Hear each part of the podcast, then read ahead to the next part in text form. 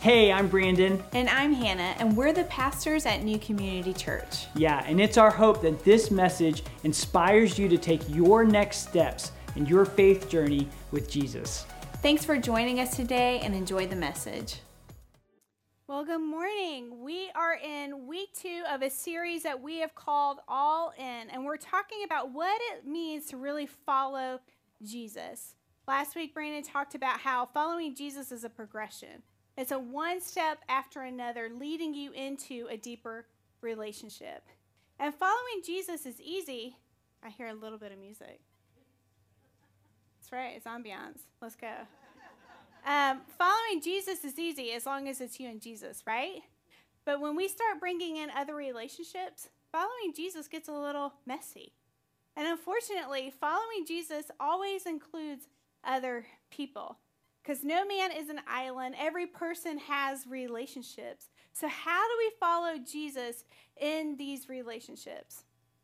So, Jesus said, Love one another as I have loved you. You should love one another. So, Jesus teaches us to take our cues for Him. Let's follow Him. Let's react how He would react. Let's respond in our relationships how He would respond. And this can be hard, right? Because we all have at least one person that when they aggravate us, we have a really hard time responding to in the right way. Yep. Whether it's a sibling, a parent, maybe it's a mother in law or daughter in law. Just sticking to stereotypes on that one. But really, I could stay in our family dynamics and our family relationships. But, but really, this spills into all of our other relationships. Maybe with our boss or with an employee it can be as simple as responding in the right way to a cashier that's rude to you while you're checking out. But Jesus says he wants us to follow his lead. He wants us to love the same way that he loves us. So to follow Jesus means to love like Jesus. And if we say that we love God, but we don't treat people very well in our lives, then we're not following very well. And I want to challenge us with this thought that the depth of my relationship vertically is expressed by the depth of my relationships horizontally. The depth of my relationship with God is measured by how well I'm loving people around me. And this sounds simple enough. It sounds simple, just love like Jesus. But really, this thought conjures up different pictures and expressions, different expectations of what love means. For some of us, you think of what I call a hippie love. Like, can't we just all get along? Can't we just, you know, there's no real stake in the ground. You bend at every conviction, every tension. And so I, I just call it a hippie love. We just we just do whatever it takes for, for, for all of us to be at peace. But then some of us have this conditional love. As we see eye to eye, we're good. But if we don't, we're not. So like the moment you start cheering for a different football team than me, then we got a problem, you know? Like we're we're not talking on the car ride home. I'm not talking about my anniversary, by the way. But but uh, but Jesus calls us to love like Him, and that love is a love that was willing to lay down a life, a love that says I'll be full of grace and truth, a love that says I'll love you no matter what, and I'll be honest no matter what. And so today, I want to help all of us find the right measuring stick for what it looks like to follow Jesus. So we're going to look at a letter that Paul wrote to a group of to a group of people uh, in Galatia, so church in Galatia. And they were trying to figure out what it looked like to follow Jesus, what life looked like. And they were struggling with the how and the what. How do I live now that I'm following Jesus? What are the expectations? How do I follow him? And so, because of these different expectations, the church had kind of two different factions that formed. You had one group that they were devout Jews that had come to follow Jesus. And so their response to following Jesus was they still stayed under the law. The law was safe. That was what their faith called for before. It felt comfortable. Really, God had given it to them. So it wasn't like it was a bad thing. They were just they were going to be steady Eddie. They were just going to follow the law. But here's the tension. The tension is, is not everybody was a Jew that started following Jesus. And so their expectation was if you came to start following Jesus, you had to follow the law too. And so people had these different different mindsets of what that would look like. And so the issue with them being all about the law is that their their motivation for following the law was off. And their their their their the their understanding of following the law, it was misguided. And so the other group of people, these were uh, I call them the college freshmen because they had these like these new freedoms. They were no longer under the law and they were free. They were just going to live their best life. They were having so much fun. They're, they they were. It didn't matter what what life was before. Jesus had set them free, and they didn't have to follow the law anymore. And here's what Paul saw on both sides. They both were missing the point.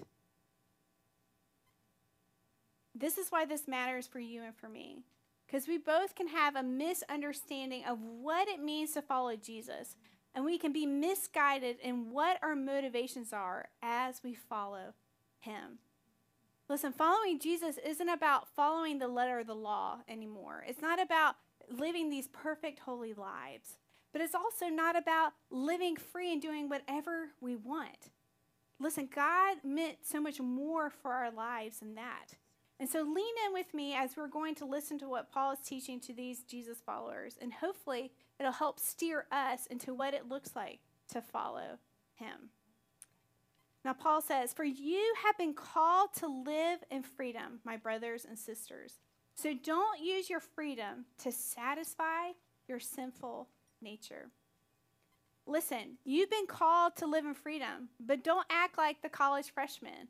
Don't act like you can do whatever you want when you want. That's just indulging in your sinful nature because you're calling the shots. You are still in charge. He's saying, "Listen, don't don't do that wrestle." And we can all have this wrestle. We can all have this struggle, right? This isn't just contained to Galatia. This is a humanity problem. You know this. This is in our this is in the United States. This is in our culture. I mean, you just look at simple marketing plans and you see it everywhere. It's Burger King, have it your way. And it's Outback, no rules, just right. Whatever you want. And Paul's saying you don't have to use your freedom to indulge your sinful nature. There's a new opportunity with your freedom. And it's kind of like mowing grass. Not when Brandon does it, but when I do it. I'll be honest, don't ask how often that happens. just let me just let let me make my point. So following the following the law for Brandon is mowing the grass. It's on his task list. It's one of the things he does.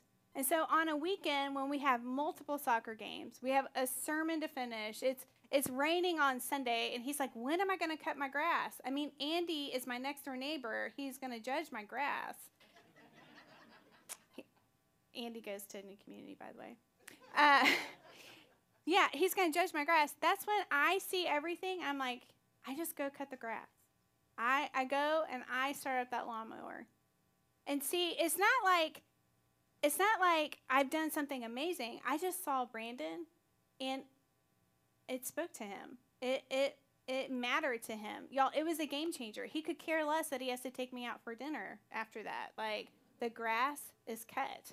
And when we when we do this, it's the same action. Cutting the grass is the same action, but it has a different end result.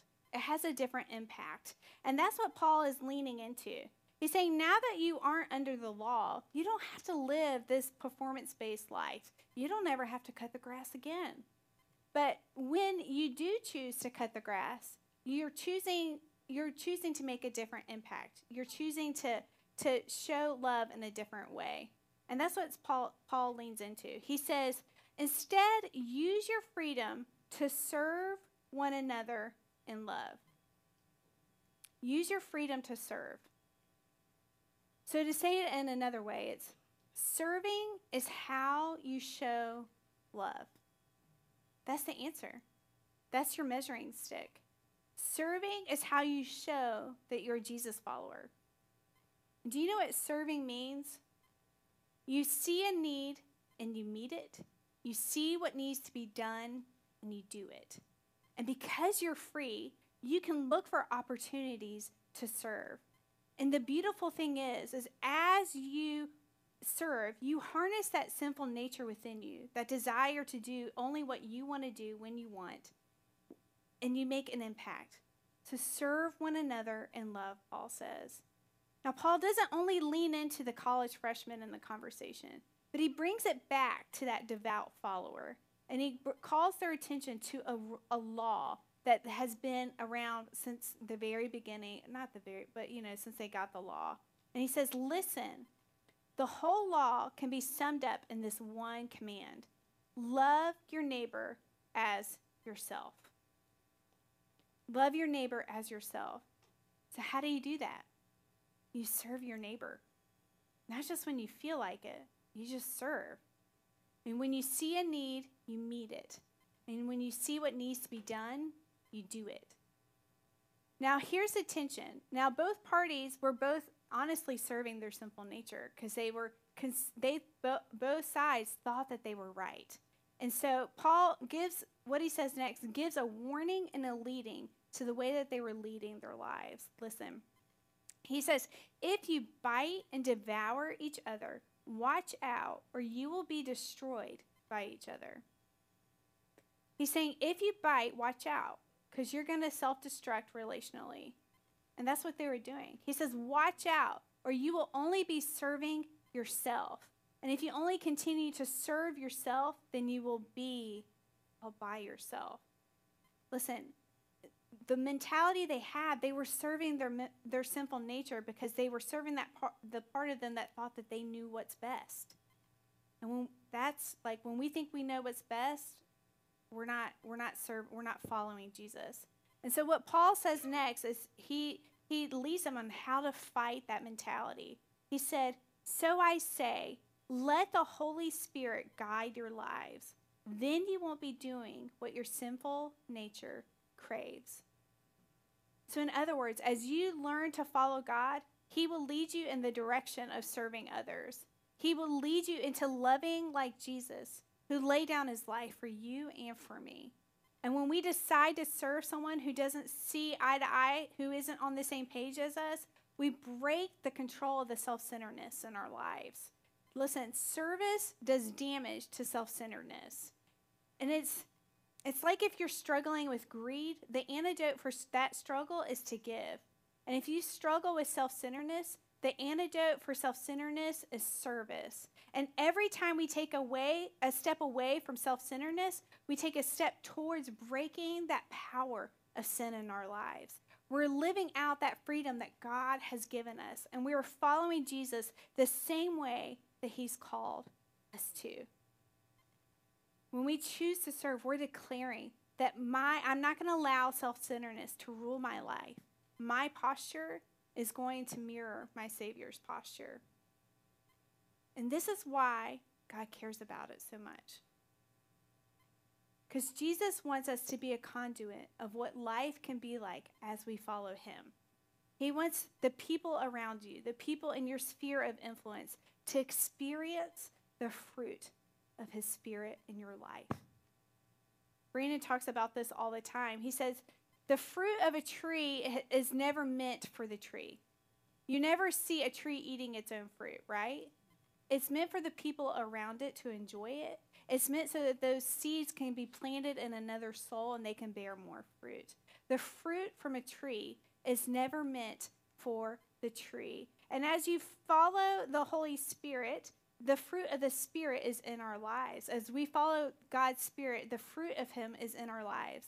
That's why we have love, joy, peace, patience, kindness, goodness, gentleness, faithfulness, and self control. That fruit is in our lives, and people will experience the peace of Christ as we serve them.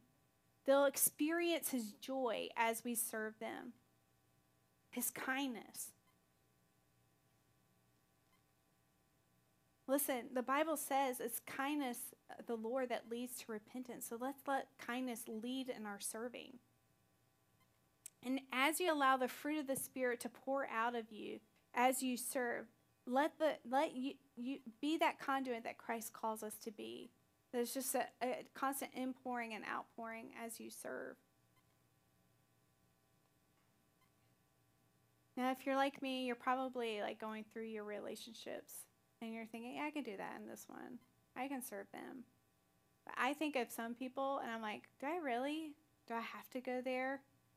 Like, how far do we have to go? You, you don't know how badly they've hurt me. Some of you are thinking, you know, you know, God's people, they've kind of like sucked me dry. I have served them and I have served and I I have no desire to serve.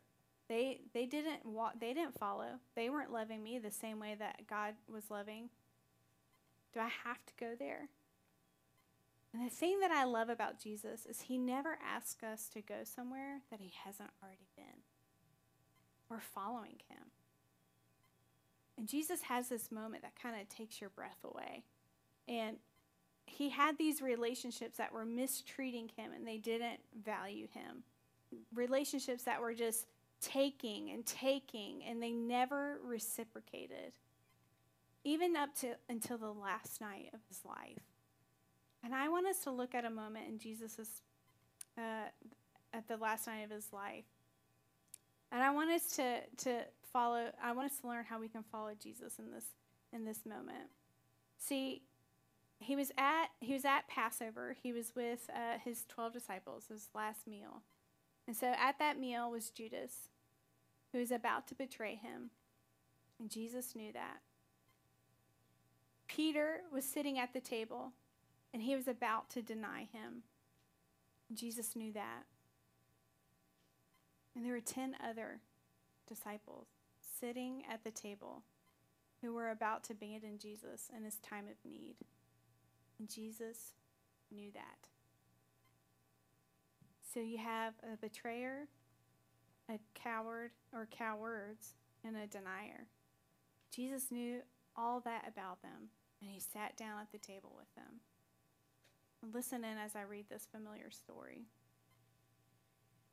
Now it was time for supper, and the devil had already prompted Judas, Simon, the son of Simon Iscariot, to betray, betray Jesus. And Jesus knew that the Father had given him authority over everything, and he had come from God and would return to God. Okay, let me put it this way. So just Pretend with me that you are sitting at the table with these 12 people. You're sitting at the table with the person that's about to betray you, that's given you your death sentence. You're sitting at the table with the person that has claimed to be your biggest fan, but he's about to deny you in, in just a few hours. And you're sitting at a table with a bunch of people that said they got your back no matter what, but then they're gone in your time of need. You're sitting at the table with these people. What would you do? You have all the power, you have all the authority. What would you do? I know what I would do.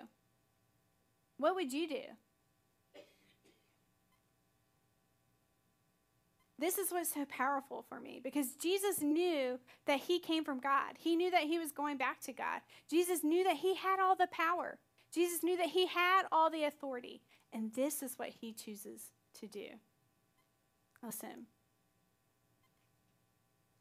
So, I love that word so because that means, in light of everything I just said, in light of Simon being at the table, in light of Peter being at the table, in light of all these cowards being at the table, this is what Jesus does.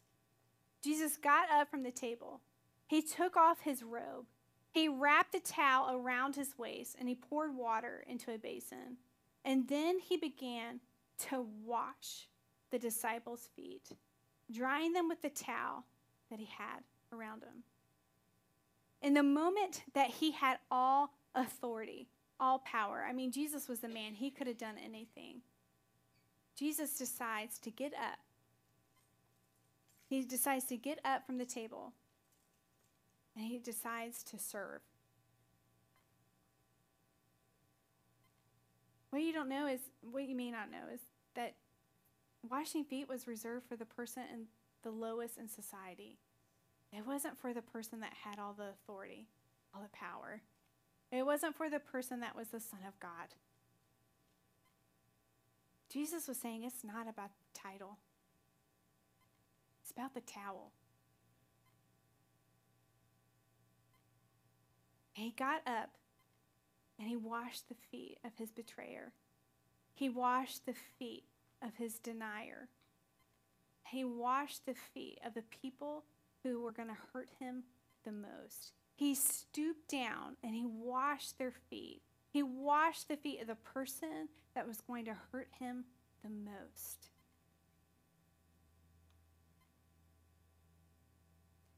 And the next day, he died on the cross for their denial, for their betrayal, and for their abandonment. He did that for them, and He did that for you. Did that for me. For all the times that we denied Him, for all the times that we betrayed Him, for when we held back. But He also did that to show that we can follow. We can follow Him. We can follow His lead. Listen, following Jesus isn't just about the mountaintop. It's not about just everything that's good and awesome. It's not about the authority and the power that we have in His name. It's not about the position. It's about the, t- the towel. It's about washing feet. It's about learning to love the way that He loves, learning to love Him the way that He loves us, and learning to love His people the way that He loves His people. It's about following His Holy Spirit. So I want to challenge you today. Where do you need to pick up the towel?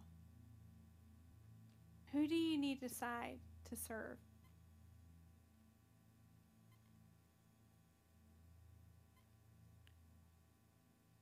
For some of you, you might just be thinking, I just need to apologize. I realize all I've done is taken in a relationship. And I just need to apologize. Maybe some of you are thinking, I need to write a thank you note. Someone has really invested in me, they've served me, and I just need to say thank you. For some of you, you just need to go cut the grass, empty the dishwasher, clean the floor. Show your spouse that you're going to spend your life serving them.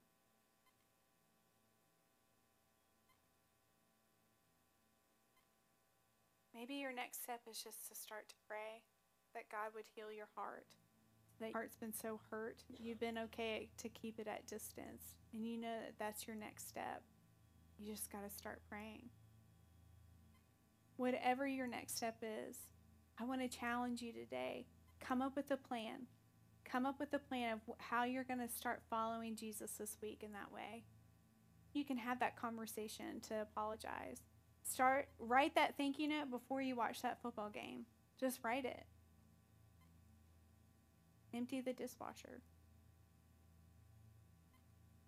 Maybe you just need to we're going to have people here at the end for you to pray with. Maybe you just need to come up have someone pray with you so that you have a just you can take that first step. Whatever that may look like. Whatever step you need to take, take it. Pick up the towel. Pick up the towel today. And choose this posture. Choose this posture to follow Jesus. It's our heart that New Community would be a place where we're all about the least, the lost, and the last. That we would just, our heart would beat for the person that is the least of least of these in our community, in our in our spaces, in our environment, relationships. Thanks for joining us today. We hope that this message inspired you to take your next step in your faith journey with Jesus. Yeah, and we'd love to connect with you further. And the best way to do that is at our website, thenewcommunity.church, where you can connect to our small groups, find other resources, and even give to the work God's doing through New Community.